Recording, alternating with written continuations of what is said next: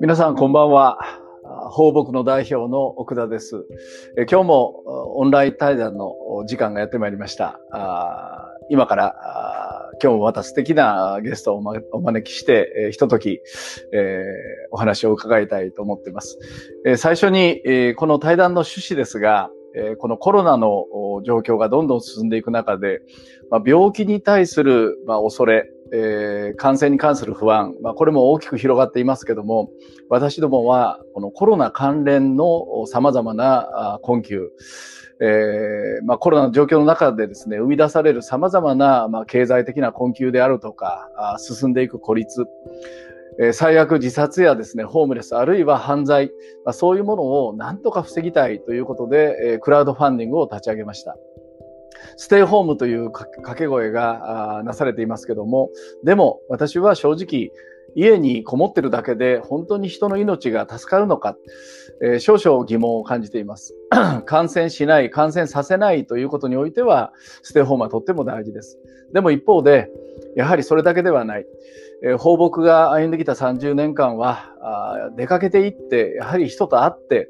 人の話を聞いて、一緒に考え、一緒に悩み、時には一緒に食べ、まあ、そんな営みの日々でありました。えー、今それがなかなか許されない状況にはありますが、それでも私たちはステイホームということとともに、えー、フロムホーム、家からできることを考えよう。まあ、そういうことを掲げまして、クラウドファンディングを始めました。えー、今、クラウドファンディングが進んでおりまして、えー、現在、3200万円以上のご寄付が集まっております。2000人 ,2000 人以上の方がこのことに賛同くださり、日々日々ですね、この賛同者、支援者が増えているという状況です。私たちは、まあ、この、いただいいただいた寄付をあ大事にですね、えー、使っていく。まあ、そのことをこれから進めていきたいと思っております。最初に放牧の説明を少しさせていただきます。えー、放牧の、えー、ホームページ、トップページの画面をちょっと見ていただければと思うんですが、えー、私たちの活動は1988年の12月に始まりました。えー、放牧、その活動ですね、この NPO 法人放牧って書かれている上のところに、まあ、小さな文字ですが、まあ、一言で表すと、一人にしないという支援、まあ、それを目指してやってまいりました。まあ、最初、ホームレスの状態の方々への支援から始まったんですが、今はですね、子供たちに対する支援、家庭や家族に対する支援、就労の支援は当然ですし、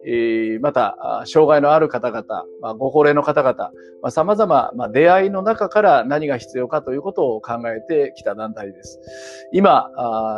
すべての事業はですね、27のその支援事業を行っていると。いう団体。もう正直何屋さんだかよくわかんないんです。でも私たちは、ある意味、まあ、障害の専門の方々もおられるし、高齢の専門家の方々もおられる。そんな中で私たちは、まあ、かっこいい言い方ですが、まあ、人、人間の専門家でありたい。え、どんな人とも出会っていく。そしてそこで、え、素直に考えていく。そしてえー、できないこと、すぐに問題解決しなかったとしても、一人にしないということを目指してやってまいりました。放牧という言葉は、抱くという字と、えー、奇変の僕と書きます。放牧ですね。これは、あ抱く。奇変の僕はですね、原木とか荒木という意味です。もう死の後のね、条件つけない。そのまま抱き留めるっていうのが放牧です。え日本の国はどうしても神聖主義であるとか、自分で申請しなかったあなたがダメなんですよ。あなたが言ってこなかった、相談しなかったからあなたの責任です。まあ、こういうことをよく言われる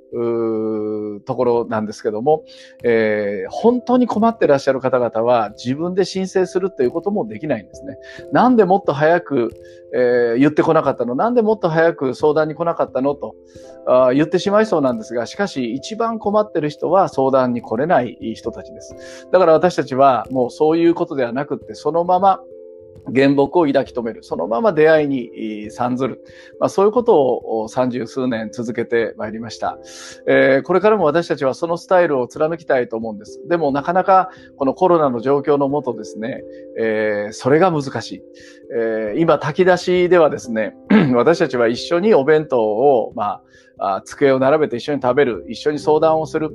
えー、炊き出しの後はですね、実は、あの、星空カフェって言ってテーブルを出して、えー、お茶を飲んでみんなが帰るっていう、まあ、ちょっと普通のホームレスの人たちの炊き出しっていうイメージからは、まあ、少しのんびりした感じですが、まあ、何よりも、2週間に一度、1週間に一度お弁当を配って、まあそれだけで生きてくださいっていうのはもう大元無理な話で、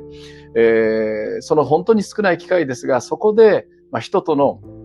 関係ですね。えー、まあ、絆、まあ、それを結んでいこう。で、ほん、困った時にいつでも助けてって言われる、まあ、そういう関係を築こうっていうのが、まあ、放牧、一人にしない支援ということの中身でありました。で、私たちは、あこの様々模索してきた三十数年間の活動を、まあ、基本において、今回、コロナの状況で、まさにコロナ関連死と言われるような事態にならないようにですね、全国の仲間たちと一緒に共同する形でですね、えー、このクラウドファンディングを立ち上げて、え、そのいただいたご寄付をですね、各地の団体に提供して、そして特に家がない人には家を、仕事がない人には仕事をという、そういうプログラムを立ち上げました。え、ぜひ、クラウドファンディング、これからもですね、応援していただきたい。え、道はまだ遠いです。今まだ3200万円。目標は実はですね、1億円なんです。諦めていません。えー、ぜひですね、なんとかあ今月中に5000万円を突破したい、えー、そのことを目指して今、あ本当に一日一日ですね、えー、祈る思いで、えー、過ごしております。ぜひ、えー、クラウドファンディング放牧で、えー、検索してくだされば、このレディーホーさんの画面が出ますので、ぜひよろしくお願いします。さて、そこで今日はゲスト、今日のゲストはですね、えー、私もですね、もう震災の頃からあいろいろお世話になっております。あの雑誌の対談でもご一緒させていただきましたし、えー、また直接ですね、えー、講演に来ていただいたりしております。えー、時々ですね、えー、メールが来まして、最近奥田切れなんですけど、あの、どうしてますかみたいなメールが来てですね、えー、とっても楽しい、あの、ああ、そう言うと会いたいな、えー、という、まあ、そんな思いが募る方であります。えー、上田則之さんです。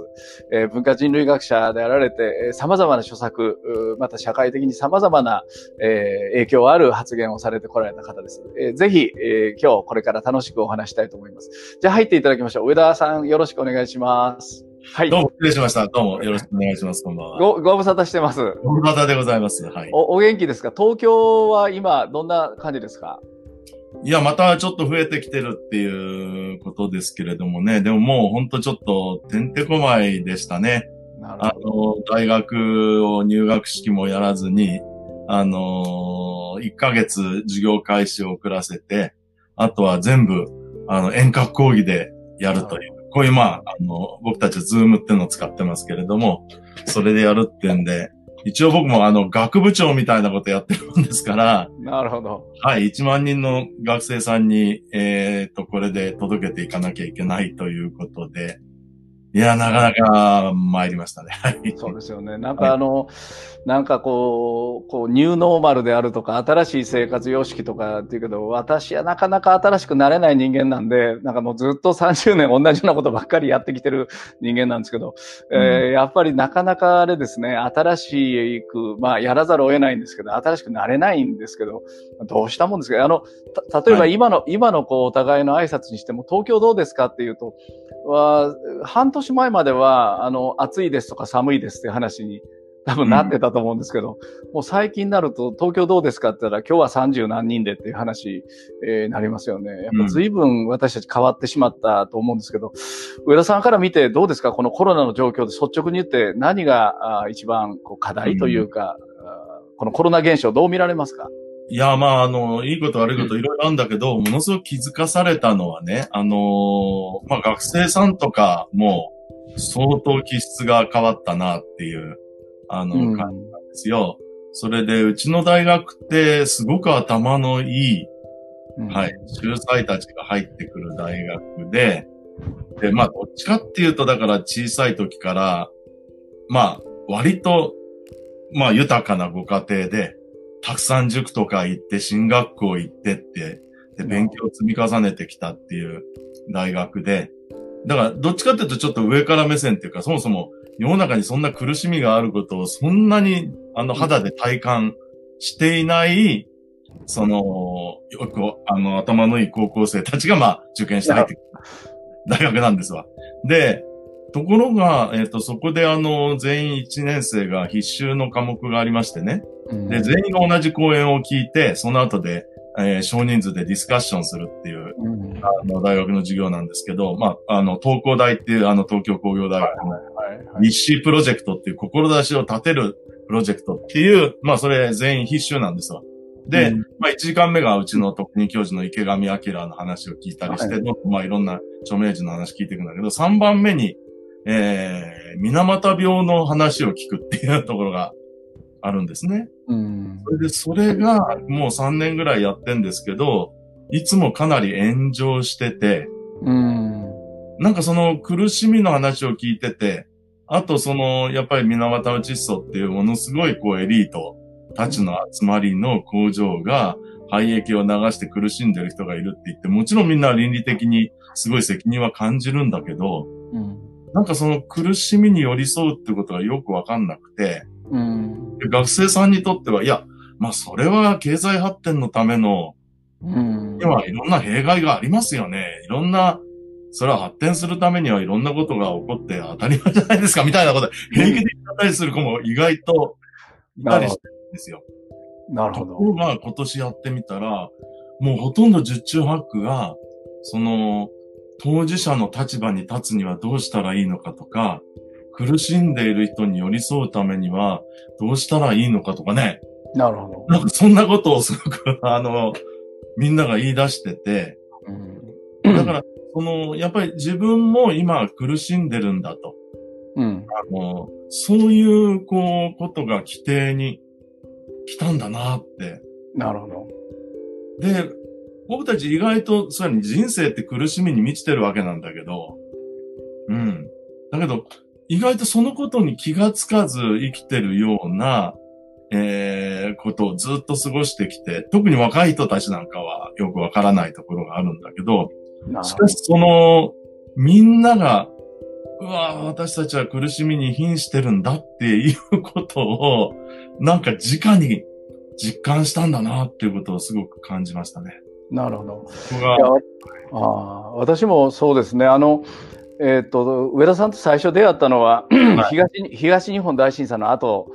えーはいだったんですね。あの、雑誌の対談で行ってみたら、あの、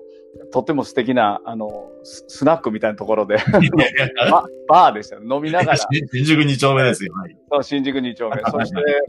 え2軒目行って朝4時半まで飲んで、あーはいはいはい。ねあで上田さんそのまま大学行かれて、私はそのまま東北の震災支援に駆けつけるっていう、ね、お互いなんか、あの、あの、夜明けの新宿で別れたっていう、それが最初の、で、ただですね、あの時、やはり東日本大震災はものすごく大きな出来事で、うんまあ今も2万人近くの人たちが、あの、亡くなったりし、行方不明だったりしてるわけですけども、さはされどやはり、あの、私特に九州だったんで、やっぱ九州のスタンスって何だったかというと、痛みを分け、分かち合うというよりかは、東北を支えようだったんですね。うんうんなんか東北に元気を送りましょうみたいな。九州の元気を東北に届けましょうみたいな。はい。でしかし今回のコロナ禍っていうのは、やはりこのえ非常に苦難が普遍化したというか、うんあの、例えばその命っていうことについてもですね、正直、あの、いつ誰が移るか分かんないっていう、そういうこう、あの、変な平等性みたいなものがあってですね、これ平等っていうかどうか、まあ、いろいろありますけども、でも、その中で、まあ正直命っていう事柄にビビったと思うんですね、多くの人が。これ死んじゃうかもしれないっていう。はい。で、そういうこうなんかこう普遍的で我々のこう基調にあったみたいな価値観にやっぱもう一回戻された。やっぱ死ぬのは嫌だっていう非常に当たり前のあの問いをも、問いというか叫びのようなものをみんな感じた。で、そうなった時に、まあ、人と人と結びつけるその規定には何があるかって言って、やっぱり、まあ私はキリスト教なんで一つは罪っていう現実があって、人間の弱さ、限界です。もう一つは苦難だと思うんですね。うんその苦難っていうものが、あの、どんな豊かに見える人でも実は無縁ではないっていうこと。で、うんこれが今回のコロナ禍において非常に普遍的テーマとなって苦難が、あの、まあ、ある意味普遍化したっていうのは、なんか人の心を動かしたなって今の話聞いて本当そう思ったんですね。そうですね。だから、あの、まあ、ここに、あ、ちょっと授業で使った、こんなのがあるんだけど、うんうん。ああ、はいはいはい。今日教育っていうね、はいはいはい。あの、みんな一緒に苦しんでる存在なんだっていう、その、あと、まあ、それってこう、これ、これ、あ、こっちか。うんうんこのパッションの部分が苦ですよね。まあ、あの、はいキリスト教だったら受難っていう意味になるし。はい、そうですね。はい。で、そのコムっていうところが、えっ、と、まあ、共にっていう。で、それ一緒にするとコンパッションっていう、うんうん慈悲っていう言葉になったりとか、うん。その、思いやりっていう言葉になるわけなんだけれども、うん。その、人間の普遍性っていうのは何なんやっていう、こう、うん話があって、で、それが、その、いわゆるその前の、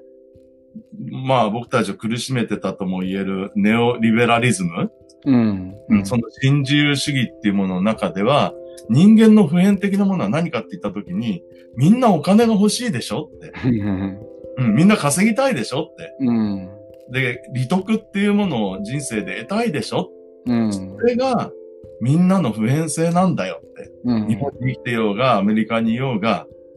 で、その人が、あのーどんな人であろうが、男も女も、アフリカにいようが、どこにいようが、世界のすべての人は、利得を得たいために生きてるんだ。だから、その利得を得る自由を、もう、完全にその規制とかはやめて、で、全部自由にしましょうっていう普遍性だったと思うんですよ。うんうんで、その中で、例えばまあキリスト教だったら、現在っていうし、仏教だったら、あ、ここにもあるある。うん一切回復ってね。ああ、一切まあ、すべてのものは苦しみや。うんで、いくことは四苦八苦で、う全部ん全部苦しみだっていう。こういうやつっていうのは、その、やっぱりお金儲けていく普遍性の方が強くて、うんやっぱりみんな苦を引き受けてるっていう普遍性、そっちも、だから両方普遍性だと思うんだけど、うん父さんの方の苦を引き受けていく普遍性って、奴は後ろにこう退いてたところがあると思うんですね。やつはね、なるほど。あ あところがそれが前傾化してくるっていうか、こう、前にドーって出てくるような感じを僕はすごく抱いてるんですよね。はい。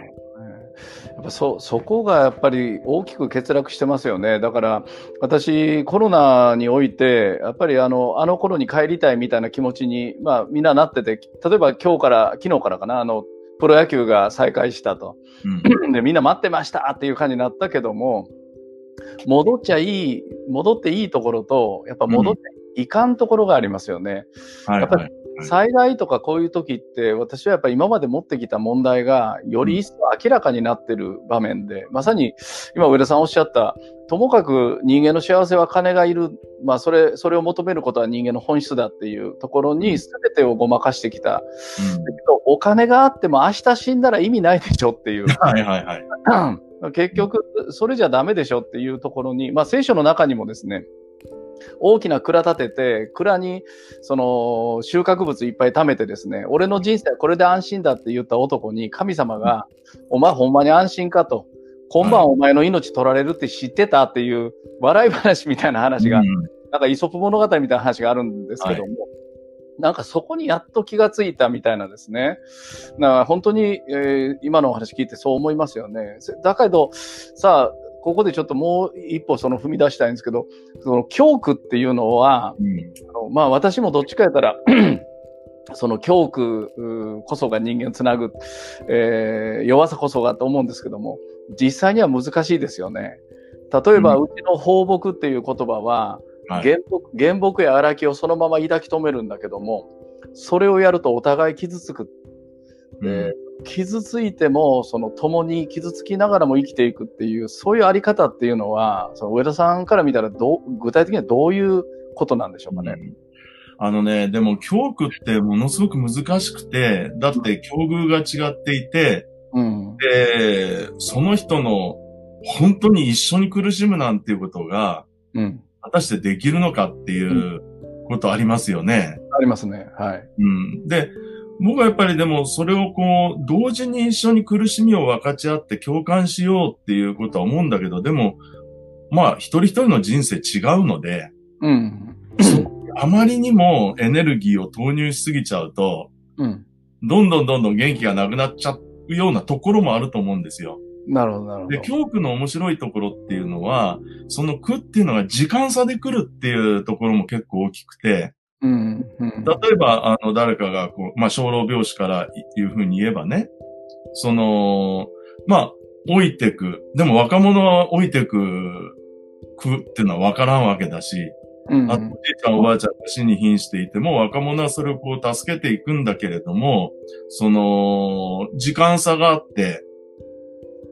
で、その時に本当に苦を共にするって言って、おじいちゃんおばあちゃんの介護とかはするけれども、本当の意味でその、死が迫ってるっていうことの苦しみはわからないかもしれないと思うんですね。うんで、その、教区っていうことを、ものすごく厳密に言って、その苦悩っていうものを本当に即時的に今引き受けなきゃいけないんだっていうことになると、僕昔学生運動やってたんだけど、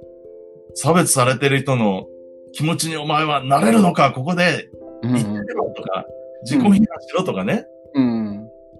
とてつもない原理主義に陥っていくような気がするんですよ。うん。だから、そういう意味では、苦悩っていうものに、を向かい合うときに、うんその僕たちは、本当にそこで共感したいんだけれども、うん。でもやっぱそこにはこう、限界があるっていうんですか？うん。だから、だからこそ、いや、ちょっとこんなこと言ったら怒られるかもしれないけど、だからイエス・キリストがいてくれたりとか、うん。あるいは例えば、歎異抄とかああいうのを読めば、うん。自分は愚者で愚かなものであると。うん。で、そこに阿弥陀さんがいて、うん。で、その阿弥陀さんに向かって私は生きていくんだけれども、まあ私は非常に愚かなもので、その私は神にもなれないし仏にもなれないけど、まあ仏っていうものをこう目指して自分を磨いていくことはできるけど、うんまあ、究極のそれにはなれないっていう部分があるわけですよね。そうです。だから自分の不完全さっていうものを引き受けていかないと逆に人の苦しみには向かい合えないんじゃないかな。なるほど。うんなんか心中しちゃうような気がするんですよ。あえどどうですか、そこら辺は？いや、もう全くその通りで、キリスト教といえども別にイエス・キリストになるっていうことを全く意味してないんですよね。はい、はい。キリキリスト教っていうのは基本的にはイエス・キリストにまあ救ってもらうとか許してもらうっていうことが宗教の本質なんで、うん。まさかその、あーキリストそのものになろうっていう宗教ではあありえないし、うん。えーだからその点で言うと、もう教区求めすぎたら十字架にかけられちゃうんだから、はいはい。もう私はちょっと無理で、そこまで要しない、しないし、できないからこそ、あとはイエス様よろしくって言えるものを持ってたいっていう。うん。私、やっぱりあの、あれなんですね、その、例えば炊き出しをやるでしょ？で、あの、まあ、最近は本当にうちの若いスタッフがもう本当によくやっててですね、すごいなと思いながら、でも、あの、まあ、ずっと何十年もやってきてですね、まあ、冬の寒い寒い中、まあ、当時やっぱり具合の悪くなる人も多かったんで、もう救急搬送だなんだったら、その明け方までかかるわけですよね。で、それでもしかしね、私にはね、帰る家があって、えー数時間後にはベッドの中で寝てるような人間ですよ。だから、うんなんかドキュメンタリーとかで流していただくと、なんかね、すごいことやってるように見えるんだけども、どれだけその現場でおじさん大丈夫ですか？心配してますよ。命は人しかないんだみたいなこと言ってもですね、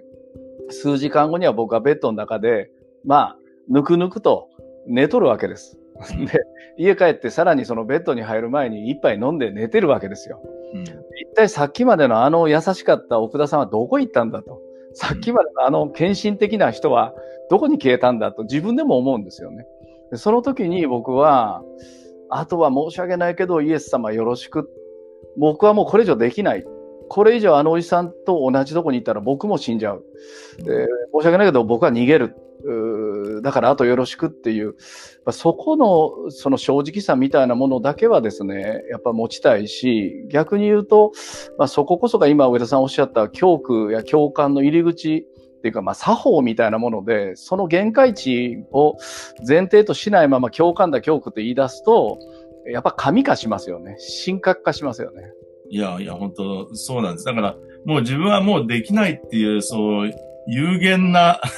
人間であってね。あの、僕の本とか結構いいこと書いてあるんですよ、その。だからね、よっぽど、あの、素晴らしい人がって思、思う人がいるわけ。だけど、あの、僕の一つの本のどっかに書いてあると思うんですけど、ダメな人間なんで、うん。その人間が、えっ、と、こうしましょうってちょっといいこと宣言しとかないと、なるほど毎日あの酒飲んで、もう、それでええわっていうことになって、その、どんどんダメになっちゃうんで、で、本とかに宣言したら、ちょっとやばいなってことになって、そういうふうに生きようと思うじゃないですか。なるほど、なるほど。だから、まあ、ほとほとダメな人間がどうやって生きていくかっていうときに、こういうふうにしましょうっていうふうに宣言する。で、あのーこれまでのね、日本社会っていうのは、えっ、と、そういうふうに宣言したりする人を、それは現実的じゃないとか、理想論だと。意識高い系とか、理想論とか言ってね。なるほど。で、なんか、あたかも、その、現実とは乖離したことを言ってるっていう。うんうんううん。ん。だけどね、それでだから、よく言われるわけ、その、えっ、と、うん学生さんなんかと話してても、この頃の学生さんの方が、あの、現実主義だから、先生そんな青いこと言ってていいんですか？みたいなこと言われる。あ 青い。うんでね、ほら、マルチン・ルーサー・キングがいたと。うんガンジーもいたと。うんみんな殺されたじゃないかって。で、殺されたじゃない。で あ、ジョン・レノンもイマジン歌ってじゃないですかと。だけど、世界で人種差別もなくならなければね、うん。戦争もなくならないでしょうって。うん。だから平和にしましょうとか、人種差別やめましょうってあんなこと言ってたってね。うん。あれは理想論で、現実はそうはなってないんじゃないですかって。先生なんでそんなこと言ってるんだっていう時に何て言うかって言ったら、ガンジーとかマルチン・ルーサー・キングがいたからこの程度で済んでるんだよって。そうね、そうだ。うんもし彼らが現実主義だとか言って、まあこんなこと言うけど同性差別はなくならないんだけどねって言っちゃってたら、うん。どこまでひどい世の中になっとるかっていうことね。で、やっぱりあそこで苦しんでる人たちが、マルチン・ルーサー・キングの話を聞聞き、ガンジーの話を聞いて一緒に更新することによって、うん。自分を奮い立たせて、自分でも生きてていいんだっていう心の支えにして、で、生きてきたからここまでで済んでるんですよ。うん。うん。う。ん。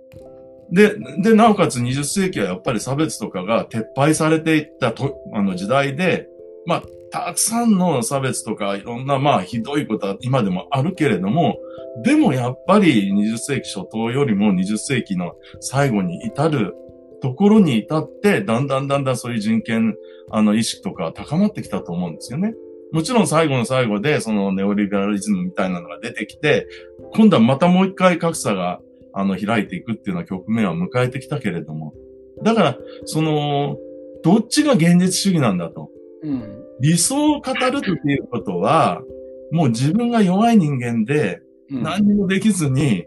理想を語ってないと、とてつもなく愚かになってしまうっていう人間にとっては、そっちの方が現実主義なんですよ。なるほど。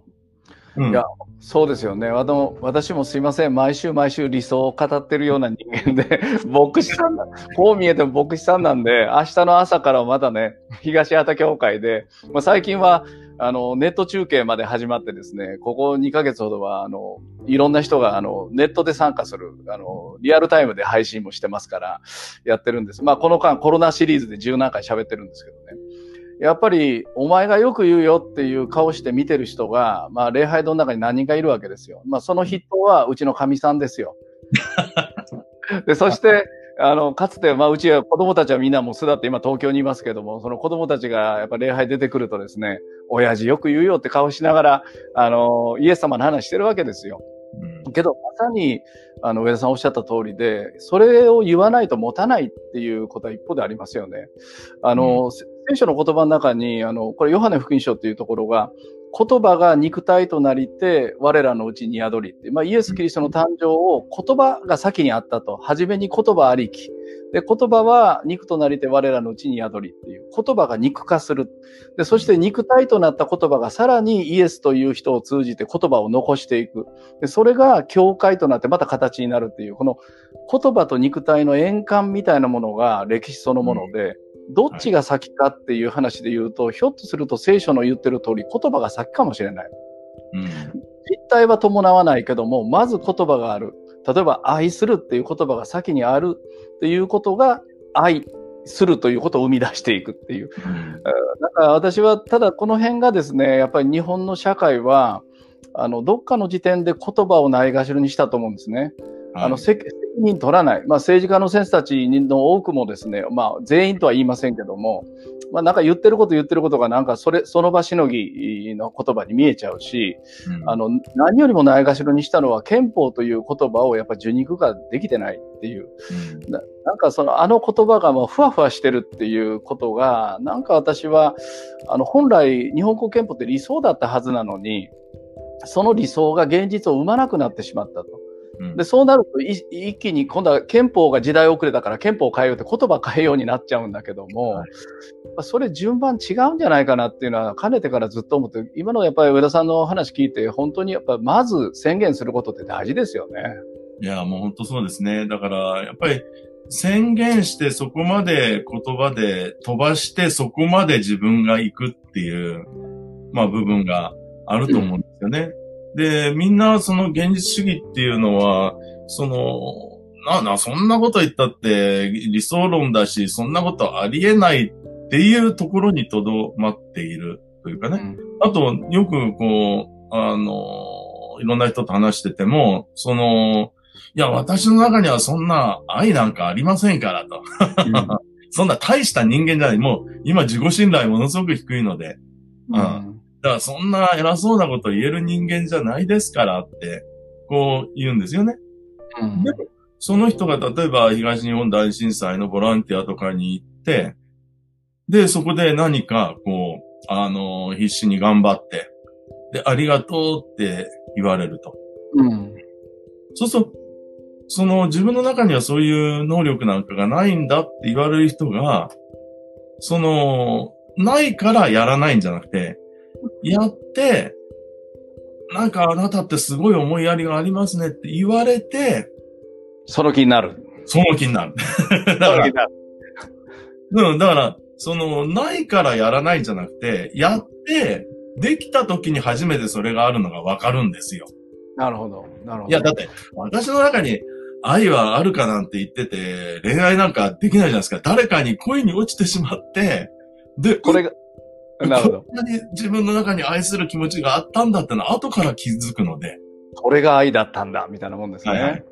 ほど。だから、そういう意味では、な、なんていうのかな、そこら辺の理想論って言ってるやつと現実論っていうのが、まあ、とてつもなく、なんか人間がこう前に進んでいかない現実主義。なるほど、なるほど。人生を前に進めることができない現実主義ってものすごくフラットでべちゃっとした、結局そんなもんでしょって、いうようなものになってしまったと思うんですよね。で、で、それ、そういう現実主義を何が打ち破っていくかっていうと、そこらがやっぱり、例えば仏教とかだと、その、まあ、小老病死の宿泊、まあ、小老病死が宿ですよね。で、これがその、あの、小が入ってるのが変じゃないですか。うん、うん。老病死って言ったら、うんその句だってわかりますよね。でも、蝶、うん、って生きるって、なんか楽しいこともあるから、必ずしも苦とは思えないんじゃないかと。生きることは楽しくて、老病死が苦労なんじゃないかなっていうふうに我々なんとなく誤解してるところあるんだけど、なんで章が入ってるかっていうと、その苦、仏教における苦っていうのが、思い通りにならないことっていう。なるほど。なるほど。ことなんです。よね。で、だから、まあ生きることも考えてみたら思い通りになること少なくて、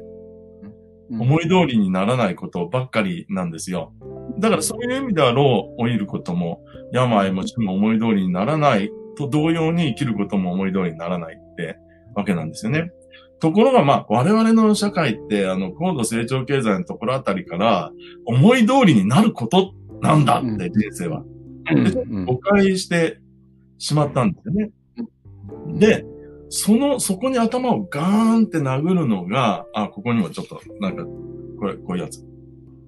うん。想定外の出来事。なるほど。うん。あの、我々想定外の出来事なんて一つもなければいいって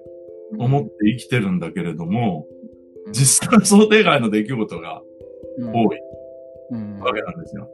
例えば、まあ、あの、まあ、どっかの高校に、ここに入りたいって言ったって落ちちゃうし。はい。恋したって失恋しちゃうし、うん、結婚したって離婚しちゃうし。なるほど。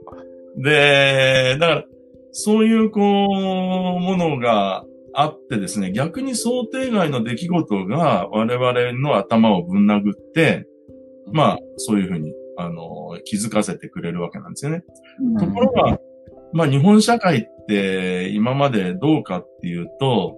想定外の、あの、出来事を考えちゃいかんと。うん、そうですねお。前がそんな不吉なこと言うからそんなことが起きるんだと。あの、世界大戦の時もそうですよ。勝つことだけを考えなきゃいかん。ね。戦艦ヤマト止められなかったからね。山と言っちゃう。だけど世の中はプラン A があって、で、それが失敗したらプラン B を用意して、うんプラン C も用意してって、最初の第一希望が満たされなければ、プラン B も行く、プラン C も行くと。うんいうふうにやっとかなきゃいけないのを、プラン A だけ考えて、で、そんな戦争に負けて、ミッドウェー海戦で負けることを想定してやるなんてな、そんな不吉なことを言ってるからそんなことが起きるんだとか、なるほど。会社で一丸となってやらなきゃいけない。うんうん、それがダメになった時を想定してはダメなんだっていうね、なんかこう、その想定外の出来事っていうのを想定しちゃいけないっていううんことを考えた。うんだから逆に言うと自分が大いに瀕した時にそんなの想定外だったとか、うん病になった時想定外だった。うんだから、その仏教的な考え方っていうのは常に想定外のものっていうのが起こってきて、それが苦悩なんだけれども、その苦悩っていうのがそもそも人生なんだから、まあ思い通りにいかないことがあってもそこでプラン B に行きましょうよと。で、ある種の想定外にならないことっていうのが、まあ、神様か仏様からの啓示として、お前そんな、あの、うまくいかんぜって言ってくれてることなんだから、それもまあ、その前で虚心坦懐に、それを受け入れて生きていきましょうと。うん。いや、だから、例えば、あの、渡辺和子先生が置かれた場所で咲きなさいって、うん、言うのもあれ、あれ多分神様に置かれたんじゃないのかな、あれって。そうそうですよね。うん。うん。でしょうね。だから、いや、どこでも置かれた場所で咲きなさいで、ブラック企業でも生きてけって言うんじゃなくて、うん。うん。やっぱりそこのプラン B ってところがあって、でも置かれた場所で逆に自分が咲くにはどうしたらいいのかっていうことを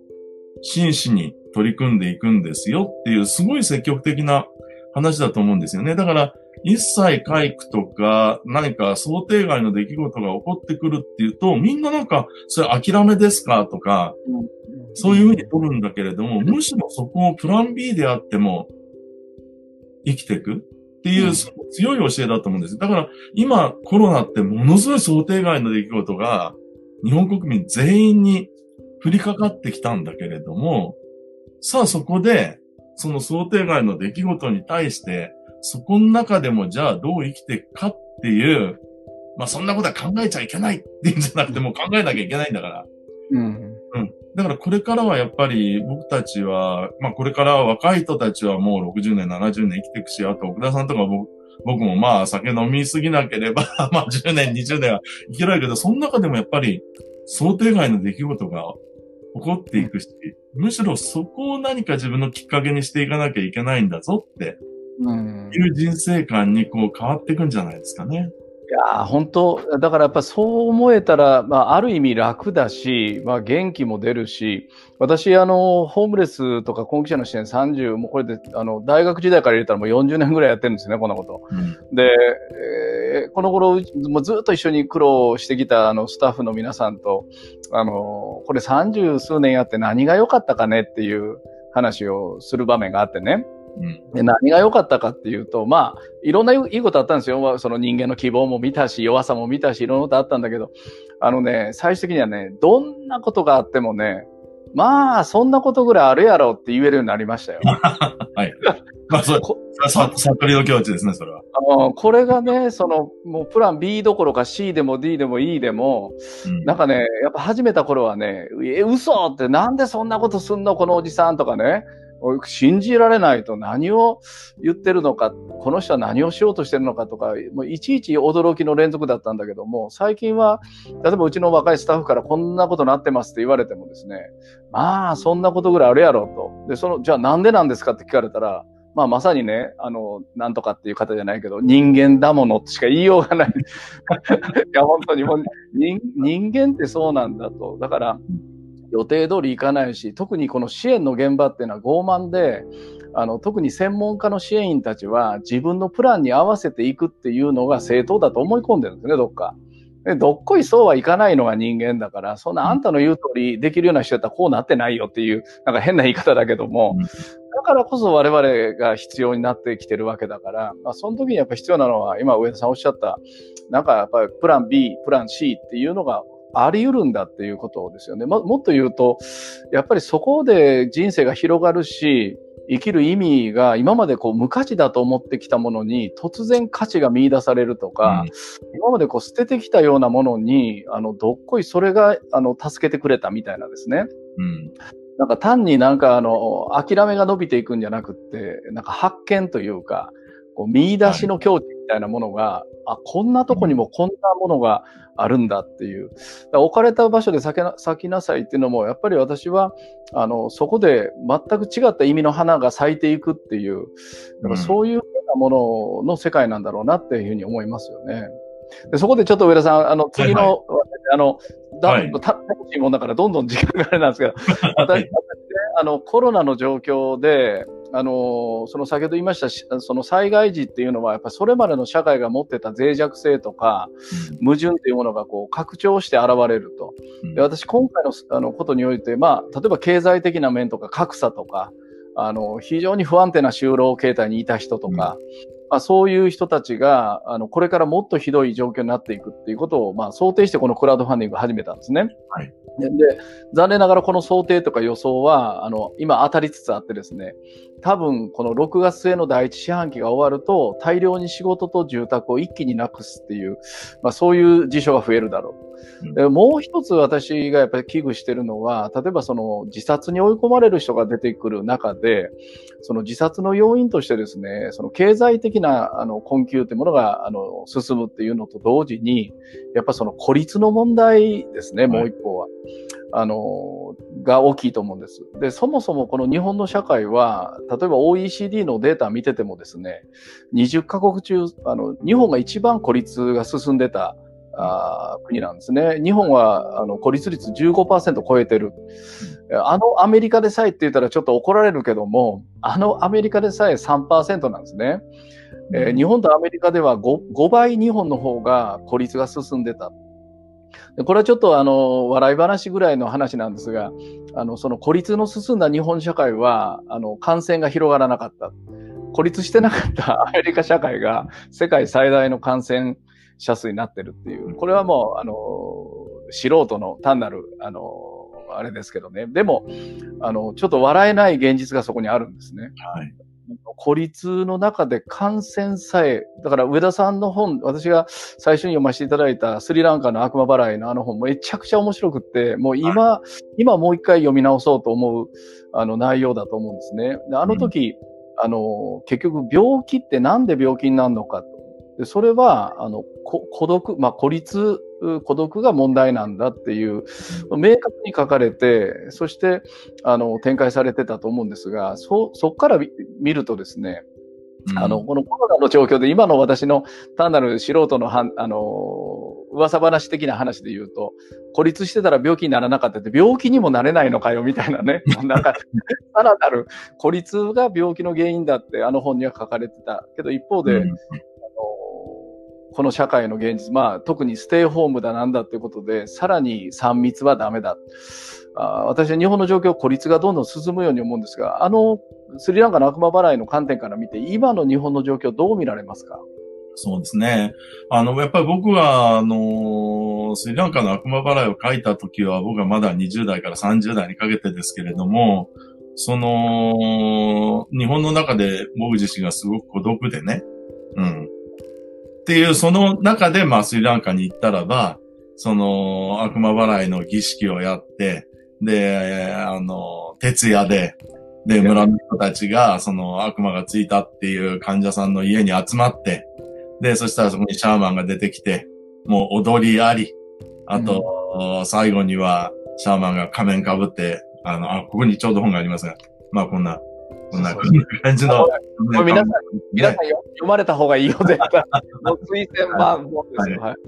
で、あのえー、もう、ダジャレ、下ネタ、替え歌を、もう、わーって言っては、もう村中がうわーって笑い合うと、患者さんもうふふふって笑っちゃって、だから患者が笑ったぞ、笑ったぞ、とか言って、楽しいうちに朝が来ると。で、そしたら患者さんの悪魔つきが治っちゃうと。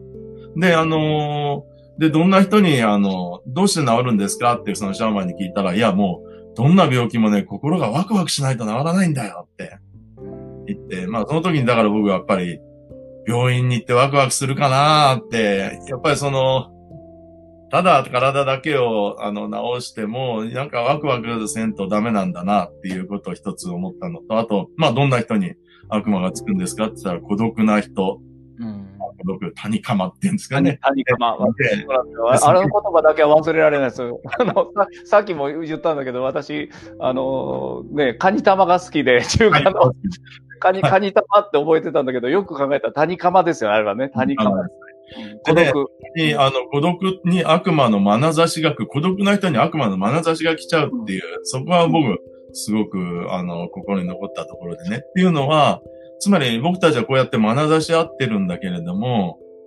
その、眼差しが冷たくなる、人と人との間の眼差しが冷たくなったり、ああ、僕には眼差しが来てないなっていう人に悪魔が眼差してくるんですよね。で、悪魔つきになっちゃうと。うん、うん、だからその眼差しの地獄っていうような部分があって、で、そこで悪魔に眼差されてしまった、悪魔に見入られてしまった人がみんなあの村祭りで楽しく笑い合ったら、いや、なんだって、もう、もう、どんどんどんどん、あの、登園の親戚のおじちゃん、おばちゃんなんかも駆けつけてきて、どうしたんだ？って言って。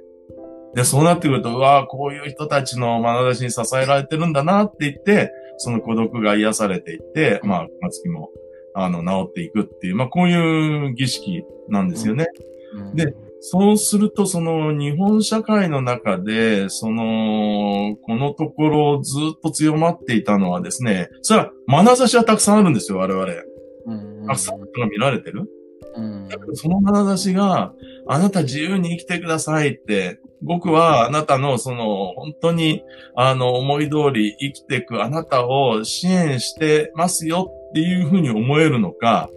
いや、お前抜け駆けは許さないぞとか、お前がそこで倒れようが誰も助けないんだからな、と。いう眼差しに見えるのか。例えば若い人たちにどういうふうに眼差しって見えるって言ったら、みんな後者の方を答えますよね。なるほど。うん、あの、この前あの、公園で、うん、いや、もう、だから長いものに巻かれようとかそういうんじゃなくて、もう自分がやりたいことをまずやっていくんだよとか言ったら、あの、あの、新卒でなんかサラリーマンになった人が、いや、そういうことが初めて聞きましたと。で、僕は中学の時からこのスマホを持っててね、そうするとスマホ上の SNS で友達から何を言われるかっていうのばっかり気にしていて、で、変なことを少しでも言ったらば、むちゃくちゃなこと言われるので、もうそこから変なこと言われないように言われないようにってずっと生きてきたから、自分が自由に何か生きていいんだっていうことを初めて聞いた。まあ、ちょっと持ってるんでしょうけれども、それは。とはいえ。だから、本当にその、周りの人間はお前が本当にやりたいことやったら罰するぞとか、あるいはあなたがここで倒れたって誰も助けないよっていう。それって僕のやっぱりその頃、えっ、ー、と、渋谷の八甲前広場で、こんなにたくさん人がいるけど、なんか、この中でむちゃくちゃ孤独なんだなっていう僕のその時の孤独さにも合致していて、つまり、人がこれだけいるのに、こんなに孤独なんだっていうことの孤独さで、だって砂漠にさ、あの、アラビアのロレンスで行って孤独だなって言っても、そりゃ孤独でしょ？って終了だけど、こんなに人がいるのに、誰も僕のことを気遣ってくれないんだっていう孤独が、やっぱり人間の一番の孤独。で、そういう時にまあスリランカではこう悪魔が来るっていう、そういうことなんですよね。だけどスリランカではそういう時に悪魔払いの儀式がある。うんってことは悪魔払いなんて、その、すごく、なんかみんな原始的な儀式で、うん、そんな全近代的な迷信みたいな儀式やるのはおかしいでしょって言うけど、じゃあ悪魔払いみたいに孤独になってしまった時に儀式を持ってる社会と、うん、我々の社会だったらそうなってしまったら、もうリストカットをするか、うん、まあ、あるいは、えっ、ー、と、依存症で何か酒ばっかり飲んで潰れちゃうか、あるいは本当に見捨てられて、どんどんうつ病になっていくか。つまり、人間にとって孤独になっていくっていうのはものすごく普遍的で、さっき一切回復って言ったけど、本当に誰でもそういうところに落ち込むわけじゃないですか。人,、あの人間の中で危機になるときは。どんなに苦悩があっても、その話が聞き遂げられていて、誰かこの関係があれば、それは最大の苦悩ではないので、うん、そのネオリベラリスティックに、ただ金があれば、あなたはじあの自己責任で何でも自分を守っていけるでしょって。そんなつながりよりも金なんだ、みたいに組み替えたところで、人間の一番苦悩である孤独っていうものを、まさにむしろ促進させていってしまっていて、で、そこに悪魔払いの儀式がない。うん。やっぱり奥田さんがやってるのはね、日本の悪魔払いだと思うんですわ。そう。いや、まあそんな、あの、キリスト教者に、あの、仏教の民族、あの、儀式の悪魔払いが、あの、シャーマンだって言ったら怒られるかもしれんけれども、やっぱりそういうことをやられてるんだなっていうふうに僕は思ってますけどね。いや、本当に、この上田さんのその視点っていうのはもう本当たくさん学びましたし、あの、特にあの本で言うと今おっしゃった日本に帰ってきてからのあの孤独感のあのシーン、あのページあたりはもう本当に身につまされるっていうか、まあそれまではなんかスペクタクル小説みたいなこう読んでるんだけど、いざ日本に帰ってきた上田青年が、ものすごい孤独の中に東京に降り立つっていう、あの場面は本当にそうだなと。あの、えっ、ー、と、三木清っていう人がもう70年ぐらい前にですね、人生論ノートっていう本の中に、うん、その孤独は山にはなく街にあるっていうんですね。一人の人の中にあるのではなく、多くの人の中にあるのであるって書いてて、これも70年ぐらい前の本なのに、今の状況そのもので、あの、つまり、山の中で一人住んでる人、まあ住もうと思って人は別に孤独じゃないんですよね。街の中で人がたくさんいるのに、一人ぼっちを感じてる人、多くの人の中にこそ孤独があるって、その三木が言った言葉は、今本当にそうだと。で、しかもですよ、このコロナの状況は、逆に多くの人が一緒にいるっていう場面すらできなくなったわけですよね。でだけど、私は逆に先ほどの第第2のプラン、第3のプラン、プラン B、プラン C っていうもので考えると、なんか目の前にいた人が結局関わってくれないという孤独の中にさらされてきた我々が、こう、目の前にも人がいなくなった時に、本当の寂しさみたいなのを感じ出して、こう、想像力やまさに共感とか、あこう、つながりたいっていう思いにも一方で、今少しなってきてるのかなっていう、まあこれは希望的な観測ですが、はい、やっぱり一方でそう思うんですね。ですから、あの、このコロナの状況とやっぱこの孤独の話っていうのはこれからもどんどん深刻化すると思うんですけど、と例えば具体的に、あの、うん、今、あの、大学でそのリモートで授業されてますけども、こういう、今日も私これ、あの、時代進みましたよね。こんななんかリアルタイムでこんな、ね、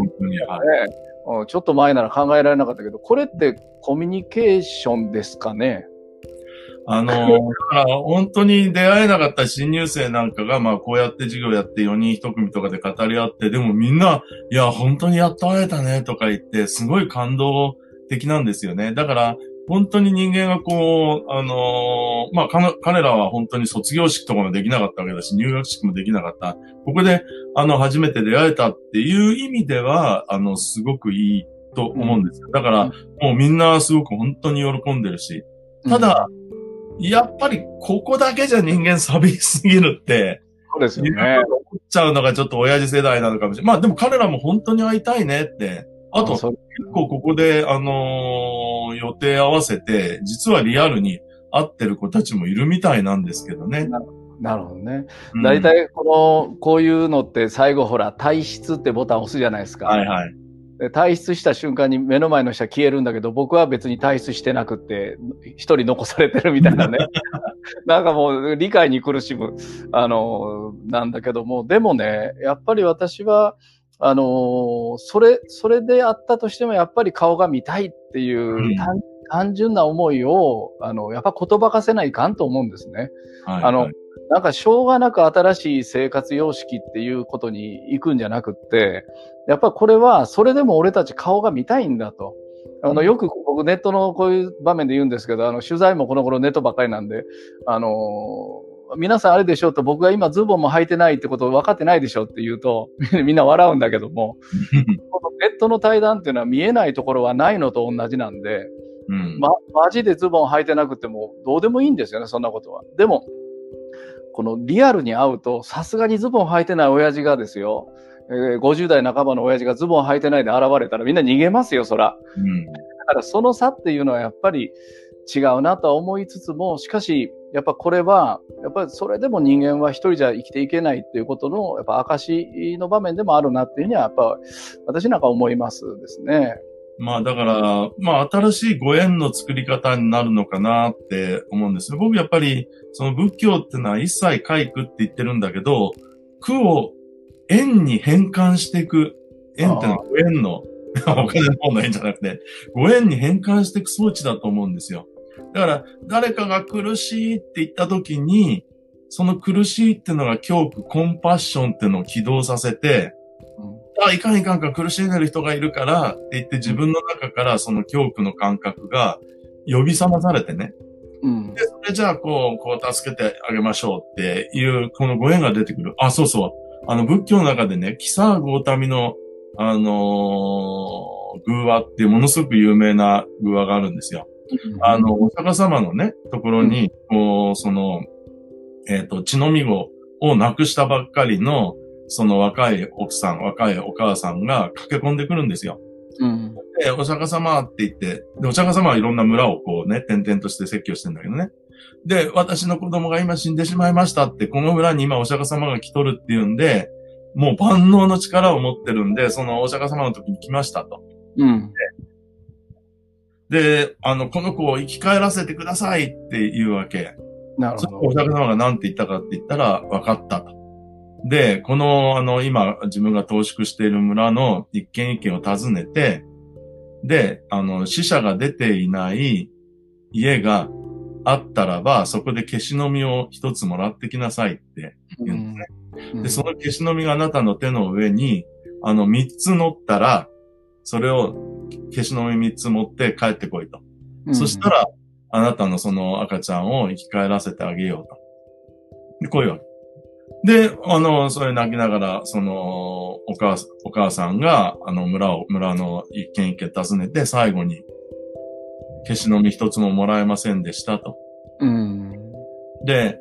で、でも、あなたに帰依しますっていう話なのね。でね、これをね、えっ、ー、と、ものすごい頭だけで考えてみるとどういう話かっていうと、それは諸行無常だと。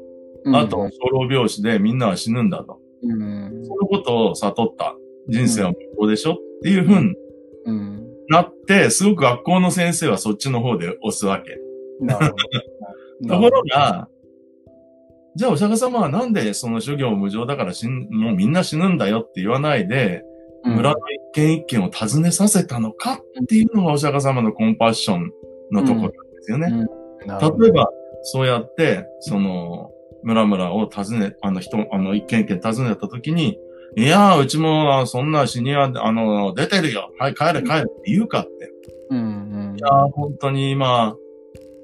本当に悲しいだろうねって。うん、うん。前うちのじいちゃんが60歳で亡くなったけど、それでも私こんなに落ち込んでんだから、本当に血飲み子が亡くなってしまったら、あなたはどれだけ苦しいんだろう。まあお茶でも飲みなさい。うん、ね、で、次の家家に行ったら、私もそういう経験があったんだけど、本当にそれで1、2年はもうダメだったけど、でも10年経ってみたら、なんとか希望ができてこうやって生きてるんだから、あなたも苦しみは言えないだろうけど、でもね、っていうふうにね、その民衆っていうのは、恐怖していくわけですね。そうそう、恐怖して、だから、うん、死ぬのは当たり前でしょ？それが無常ってもんなんだよ、みたいな、仏教学者みたいなことは一人も言わないわけ。なるほど。そういう、こう、苦を抱えている人間が、ただ苦を抱えてるんじゃなくて、ご縁を結んでいって、その弱い人間たちが、そのご縁の中で本当に恐怖の中で生きていく仲間がそこにいるんだよっていうことを教えたいからお釈迦様は消しのみもらってこいって言ったの。なるほどね。うんだからその、コンパッション、恐怖っていうのはまさにそういう意味で、苦しみがあればこそ、こう、こう自分の中から湧き上がってきて、そしてそこで関係ができるっていう。なるほど。まさに苦があることが不幸せなんじゃなくて、苦があってもそこでご縁が結ばれれば、なるほど。我々は弱い人間たちはその中であっても、やはり幸せっていうものに触れられていけるんだっていう。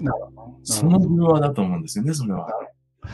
やっぱりそうですよね。その同じ眼差しっていう言葉でも悪魔の眼差しと人を癒す眼差しがある。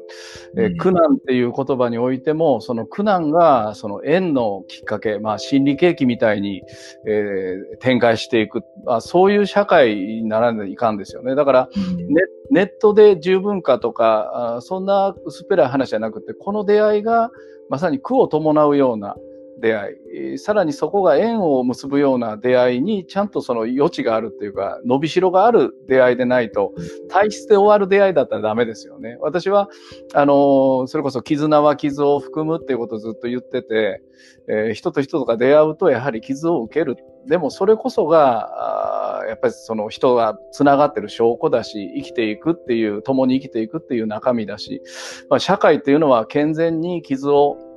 こう分配する装置なんだと。うんだから誰か一定の人が全部受けちゃうんじゃなくて、みんなでちょっとずつ傷を分配して、それを円に変えていくっていう、まさに岩田さん今おっしゃった通り、私、このコロナの、こうだんだんさらにこう孤立が深まるかもしれない社会だけども、逆にこれチャンス、縁を結ぶ入り口に来たんだっていうふうに、あの、今日思わされました。岩田さん、はい今日さ最後に、あの、時間が来ましたので、最後に、あの、はい聞いて、聞いてくださ、見てくださってる皆さんに、えーメッセージ、えーもしくは我々に対する応援もよろしくお願いします。はい、ちょっと応援したいと思うんですね。あのー例えば仏教の方だとね、今お寺さんがひどいって話になって、お布施ばっかり取って、あのー何もやらんと。で、全然あのー主情も救わないとかいろいろ言うんだけど、でも僕、あの、途中でお寺さん変えたんですけれども、その方って本当にハンセン病の患者さんを支援してるお坊さんで、あと東日本大震災があったらば何回も炊き出しにうんあのーお弟子さんとか、あるいはそのモントさんを引き連れて行っちゃうようなね、そのお寺さんなんですよ。で、お布施って、だからお寺に対するお布施っていうのはね、あのーダメな坊さんに対してはお布施しちゃダメだと思うんですけれども、お布施ってのは自分の持てるものをこう与えていくっていうのもあるし、固くしていくっていうもんだと思うんですよ。なるほど。つまり、僕は震災の現場には行けない、あるいはハンセン病の方々の現場には行けないけれども、その彼が、そのお布施をこう託せばね、その苦しんでる人を、そのお釈迦様の慈悲の光に照らして探し出してくれて、そしてその人に、そのまさにご縁を届けてくれるという。となるとね、僕、その、そのお寺さんにお布施するのがね、すごく嬉しくなっちゃって、なるほどだ。ってさ、僕がここで10万円持ってても、何回か飲んだらぶっ飛んじゃうじゃないですか。だけど、それをそこに、まあ、変な意味で、その、徳の投資信託みたいなもんで、なるほど。そこに信託すれば、その方が、まさにお釈迦様の目で、苦しんでいる人を探し出してくれて、そしてそのお金を僕の何倍にもこう、活かしてくれる。うん。だから、そういう意味では、この、やっぱり奥田さんも、ある種そういう部分があって、うん。なんかそこにこう託することによって、僕たちはその現場にまでは、まあ行った方がいいのかもしれないけど、でも、やっぱり僕たちは僕たちの一人一人の現場があるから、行けないんだけれども、やっぱりそこの人に、まあキリスト教だったら光を届けるとか、あるいはまあ、まあ仏教だったらまさにご縁を結んでいく。っていう、まあ、そのことをしてくれてるんだなと思うんですよね。だから、そういう意味では、ある種の防業っていうか、こう、持てるものをこう、差し出していくっていう、そして実は、その、お布施とかをしてる人のクオリティオブライフっていうか、幸福感っていうのは、うん。すごい高いって言われてるんですよね、この頃。自分。のためだけにお金使ってる人よりも、うんうんそれをしている、あのー人の方が、うん実はその人も幸せになる。つまり、何かそこで自分が縁を結んでいくことによって、私たちがこう一人一人が、こう、ものすごく、こう、孤独になっている。その孤独になっている僕たちがもう一回世界と再接続して、うん、そして自分のこういう小さな世界にこう押し込められている僕たちが、まあより大きな世界、うん、もう一回繋がっていくし、そこで世界を発見していくっていうような行為なんじゃないかなと。なるほど。はい。もうそれも僕からの応援メッセージですけれども、まあ今日はあの、はい、あの、悪魔払いしにさせられたり。うずっと集めてる、集めてる思うになってる。はい。はい、はい、あの、もうぜひぜひ、はい。あのー、頑張っていただきたいというふうに思います。はい。ありがとうございました。はい、今日は、えー、上田さん、あの、忙しい中、お付き合いいただきまして、ありがとうございました。はい、今後ともよろしくお願いいたします。よろしくお願いします。ありがとうございました。ありがとうございます。えー、さて皆さんいかがだったでしょうか？あの、とっても私にとっても大きな学びの時となりました。えー、今日最後に伏せの、お布施の話がありました。え託すんだということです。私は寄付というのは社会参加の第一歩だというふうに思っています。えー、社会創造と言いましょうか。えー、ぜひ、あの、良ければですね、私たちにその一部を託していただければというふうに考えています。かわいそうな人を余裕のある人が助ける。これは私は、あの、寄付の本質ではないと思います。確かにそういう面があっていいと思いますし、あの、ゆとりのある人が、ゆとりのない、困ってる人を助けるっていうのも私はあるべき姿かもしれません。でも、そうではなくって、本来どういう社会が必要なのか、私たちはどういうこの、一緒に生きていく、まあ、そこを構築するのか、その社会創造の、社会を創造していく、その営みに参加していただくというのが、寄付そのものだというふうに思っています。えー、次回の